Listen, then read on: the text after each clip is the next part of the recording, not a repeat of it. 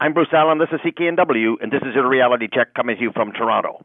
The photo on the front page of the Vancouver Sun on March 2nd was disgusting. It focused on one of the mounds of garbage that are scattered about in Stanley Park. Everything from mattresses to liquor bottles to discarded needles and just plain garbage is strewn throughout the park. Kudos to Jonathan Weisman and Annie Minot for pointing out the garbage to province writer Jonathan Colburn, and Colburn did something about it. He got the news out. Weisman and Minot have sent a number of emails to the Parks Board about the mess in the park, but have got no response. But instead of whining, they got to work and since January have hauled out over 100 bags of garbage. That's ridiculous. But since the article was printed, over 80 people have contacted the couple saying that they would like to join them in the removal of garbage from Stanley Park. Isn't the Parks Board supposed to look after that?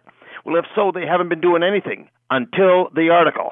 With all the pressure from the press, a Vancouver Parks Board official has called Weisman and Minot and said that work crews were going into Stanley Park to tackle the garbage problem. Why did nothing happen until the Parks Board was shamed into it? It's pathetic. People need work. Hire some. If the jewel of Vancouver is a pigsty, what does that say about the rest of the city itself? Personally, I'm sick and tired of the homeless people leaving their crap scattered around the city while they panhandle during the day.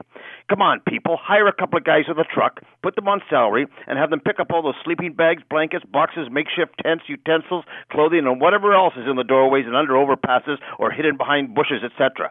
Throw it in the truck and head to the dump daily, five days a week. See ya. And too bad if all those lowlifes come back and see all their belongings gone. Tough. Go to a shelter. Get off the street and stay out of Stanley Park.